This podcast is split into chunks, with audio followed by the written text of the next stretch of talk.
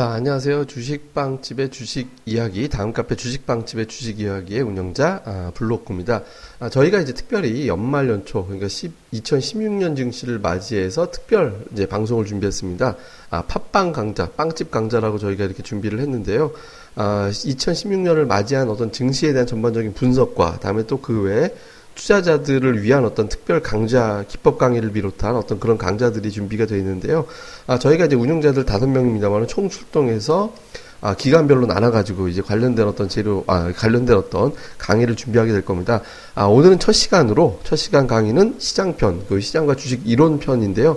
아, 강사는, 예, 접니다. 제가 이제 저희 그 다음 카페 주식빵집의 주식 이야기에서 시황을 담당하고 있기 때문에 아, 제가 준비를 했습니다. 첫 번째 내용은 제가 이제 금리, 시장에서 최근에 이제 민감한 게 이제 금리 인상이잖아요. 그래서 이제 금리와 더불어서 증시에 대한 어떤 전반적인 흐름, 원자재 가격은 왜 움직이는지 이런 부분들에 대해서 집중적으로 설명드리는 시간을 갖도록 하겠습니다. 자, 그러면 이제 전환을 말씀 듣고 바로 시작하도록 하겠습니다. 아이고 매야, 아이고 매야, 아이고 매야, 아이고 매야. 아, 주식빵집이 그렇게 잘 나간다면서. 아이고 매야, 아이고 매야. 예, 자, 제가 이제 준비한 내용은 이제 금리 인상과 증시 어떤 영향을 주는지, 특히 이제 미국 금리 인상과 우리 주식시장 간의 상관관계 뭐 이런 것들이 많이 궁금하실 것 같아가지고 제가 이제 설명을 드리겠는데요.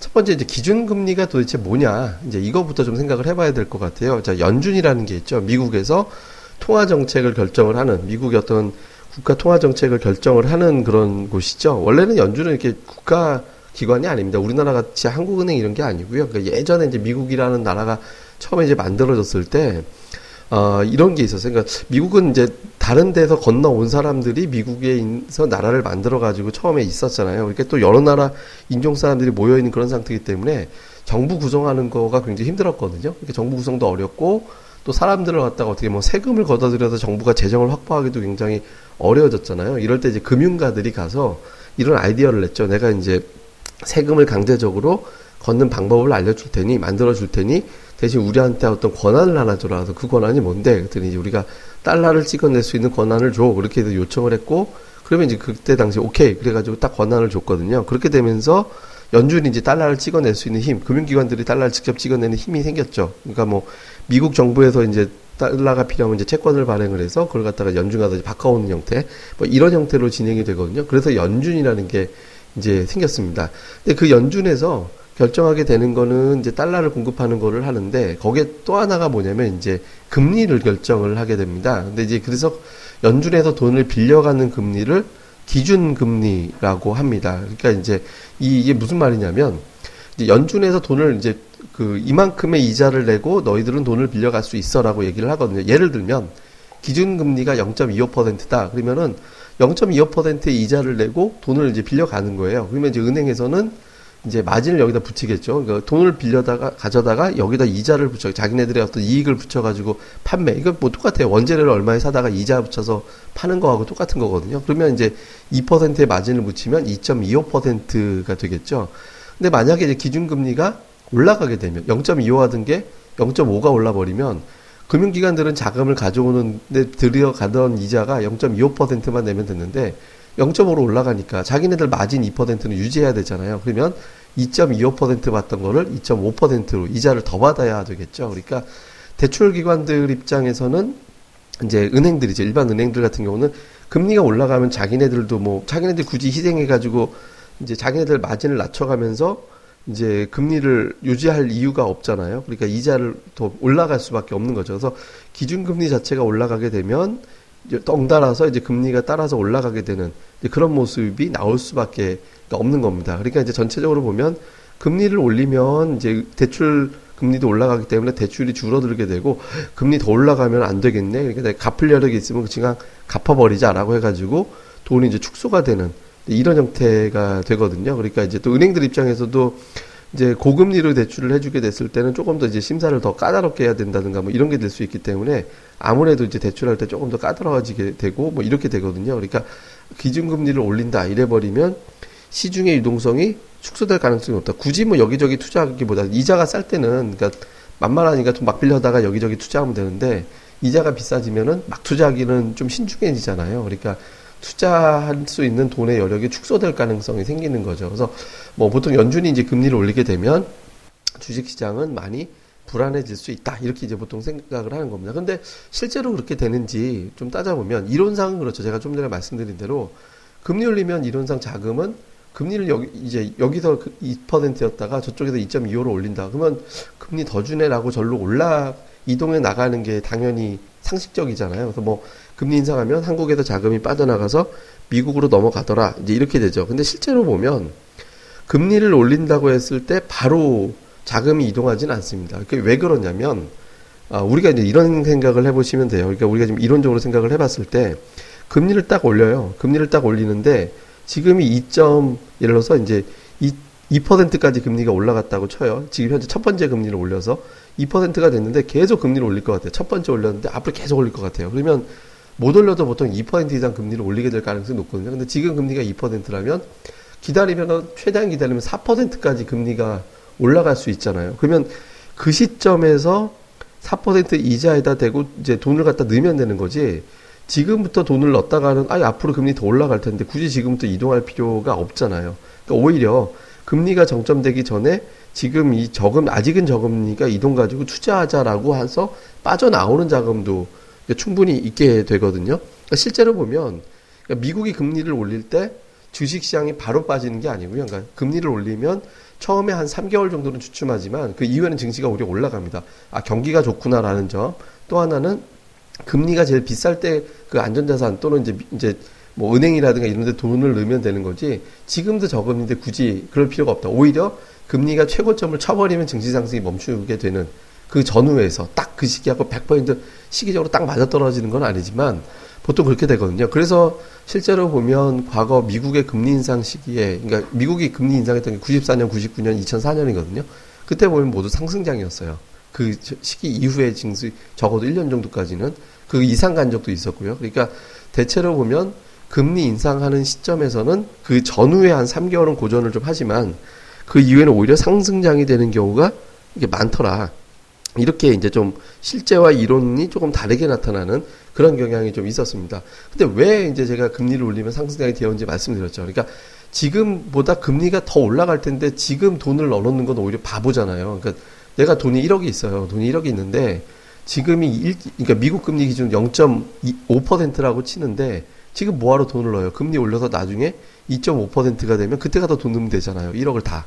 그죠? 그러니까 이제 굳이 지금부터 이동할 필요가 없고, 아직도, 그러니까, 아, 아직은 저금리를 써먹을 수 있겠구나, 대신 한시적이겠구나라고 하니까 오히려 투자를 늘리는 거죠. 그리고 미국이 경기가 굉장히 좋다네.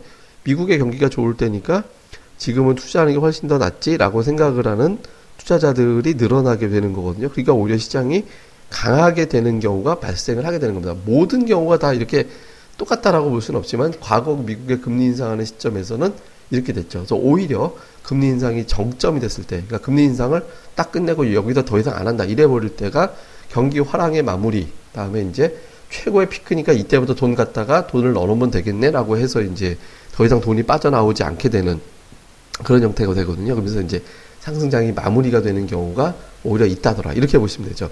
자, 그러면 여기서 또 하나가 글로벌 금융시장에 미치는 영향을 우리가 또 생각을 해봐야 되잖아요. 그러니까 이게 뭐냐면 금리 인상과 달러하고의 어떤 연관성을 우리가 볼 필요가 있죠. 그러니까 금리 인상하면, 한다라고 하면 처음에는 이제 이론상, 그러니까 미국의 금리 인상을 지금 제가 얘기하는 거잖아요. 그러니까 계속해서 미국으로 자금이 이동을 하게 되겠죠. 그러니까 이제 자금이 뭐 미국으로 이동을 하고 뭐 넘어가고 이런 형태가 되잖아요. 그러니까 이제 뭐 이제 미국으로 자금이 이동한다라는 건 뭐예요? 우리나라에서 투자하던 외국인들이 주식을 팔죠.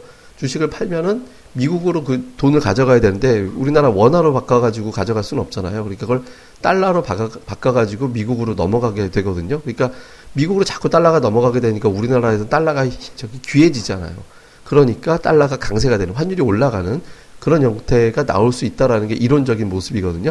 근데 실제로 또 요거는 이론은 그렇지만 실제는 또 다릅니다. 그러니까 달러라는 거는 이제 환율을 구성하는 조건은 당연히 수급이지만 그거 못지않게 중요한 건 선물 세력들의 움직임이거든요. 우리가 보통 에프엑스 마진이라고 얘기하죠. 그러니까 에프엑스라고 해서 외환 선물이라는 게 있는데 이게 기대감 가지고 움직이다가 재료가 노출이 돼버리면 오히려 고점에서 재료, 뭐, 재료가 좋은 호재에 있다가 재료 딱 터지는 순간 주가가 오히려 빠지는 경우가 있잖아요. 그러니까 마찬가지로 미국이 금리 인상을 정작 시작을 해버리면 아 이제 모든 재료가 노출이 됐으니까 더 이제 심리적으로 불안해서 올라가던 달러는 이제 재료 다 나왔네 라고 해서 거기서 흔히 얘기하는 세력들이 일 차로 이탈을 하게 되거든요. 그래서 오히려 그 시점에서 달러가 약세로 되는 달러가 약세로 되는 게 나오게 되고요. 특히 미국의 금리 올릴 정도로 경기가 좋다. 자 이게 왜 그러냐면 미국이 금리 올렸어요. 근데 미국의 정부 부채가 엄청나게 많거든요.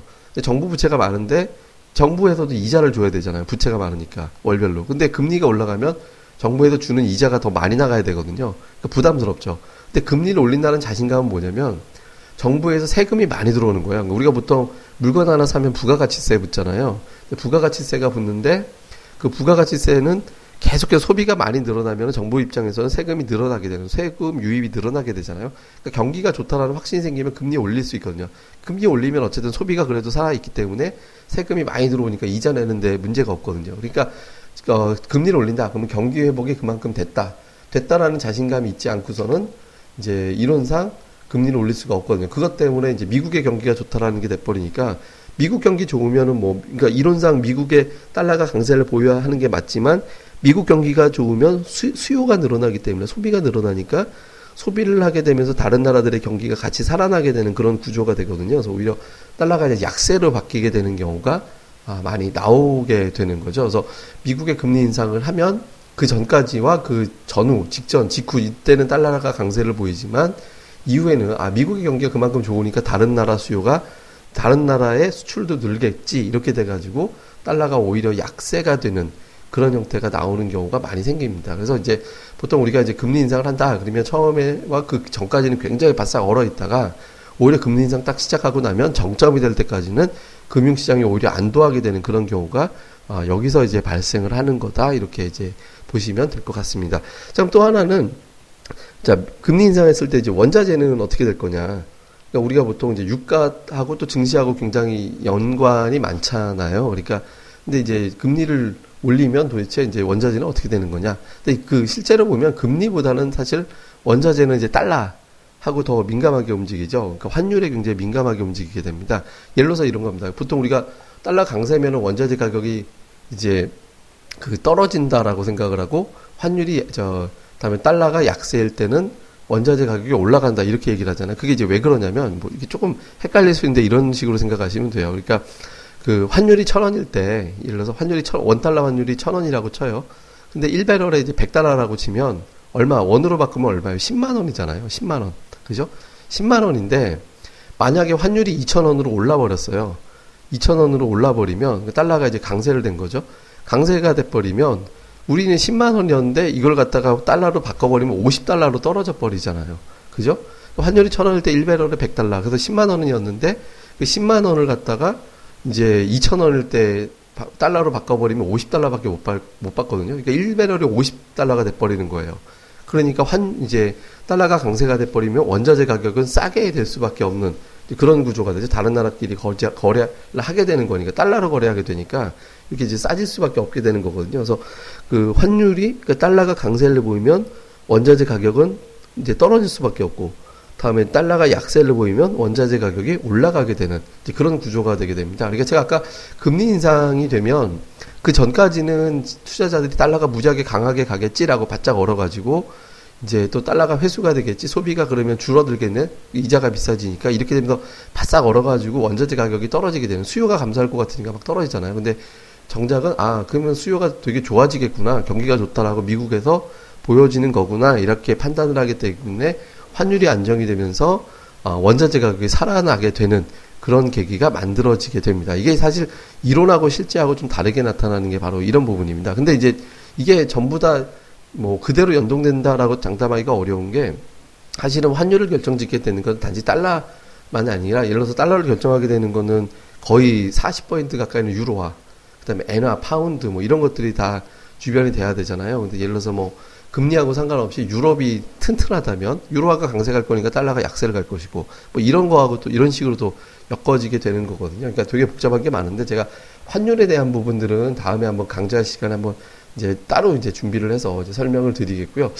보통 이제 금리 인상을 하게 됐을 때 증시는 어떻게 반응을 한다라는 점을 제가 이제 중점적으로 어, 설명을 이제 드리도록 하겠습니다. 이제 오늘 드리는 시간이니까 이거 위주로 이제 설명을 드렸습니다. 그래서 보통 보면 그 과거 같은 사례로 놓고 보면 금리 인상 후 증시는 대략 전후 삼 개월 정도는 변동성이 좀 커지면서 좀 안 좋은 쪽이 많았지만 그 이후에는 지수가 상승하는 경우가 훨씬 더 많았다. 대부분 그랬다. 미국이 역사적으로 금리 인상을 했던 세 차례 천구백구십사 년, 천구백구십구 년, 이천사 년도 이후 전부 다 모두 상승장이 나왔었거든요. 이제 그렇게 되는 경우가 많다. 다만 이제 뭐, 뭐 예를 들어서 이제 원자재 가격이 굉장히 약하게 유지가 될 경우 금리 인상에도 불구하고 달러가 계속 강세를 보여서 원자재 가격이 떨어지게 되면 원자재 가격에 맞춰가지고, 이제 예를 들어서 뭐, 돈, 나는 원자재를 통해서 많이 벌었으니까 나 이 돈 가지고 투자해야지 했던 사람들이, 어? 유가로 더 이상 돈을 못 버네? 이렇게 투자 그만해야지? 라고 해서 회수를 하게 되거나, 다음에 이제 원자재를 바탕으로 해서 여기저기 대출 받아온 쪽 입장에서 자금 압박을 받게 되잖아요.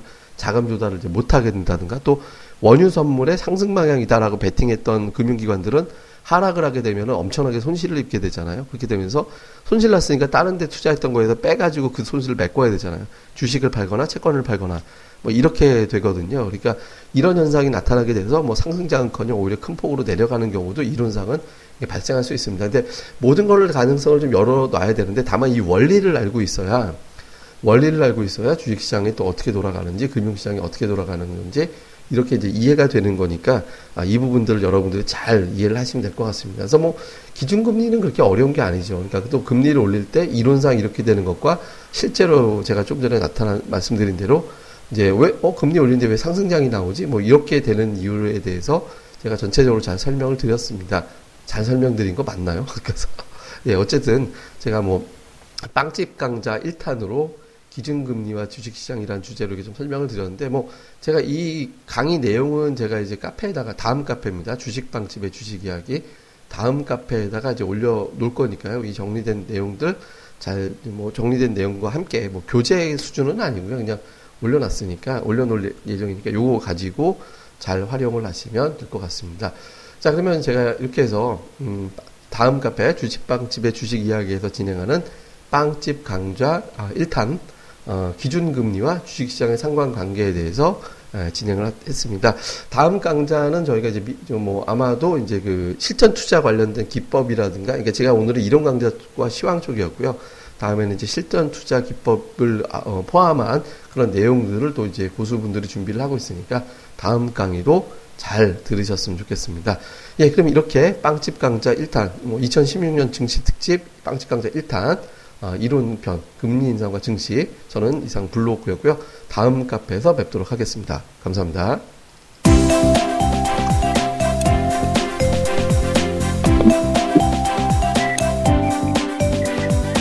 아, 안녕하세요. 주식빵집 운영자 불사조입니다.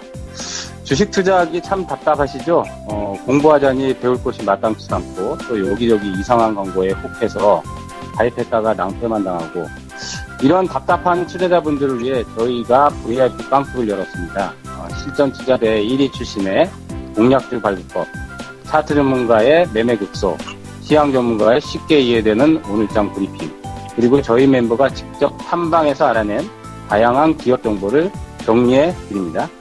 부담 없이 편안하게 가입할 수 있는 신한 브이아이피 빵집에 많은 가입과 관심 부탁드립니다. 자세한 내용은 다음 카페 주식빵집의 주식 이야기에서 직접 확인하시기 바라고요. 문의 전화는 공일공 삼공사삼 공구공구 공구공구입니다. 공일공 삼공사삼 공구공구 없다. 네, 두 번 기획해 주세요. 네, 감사합니다.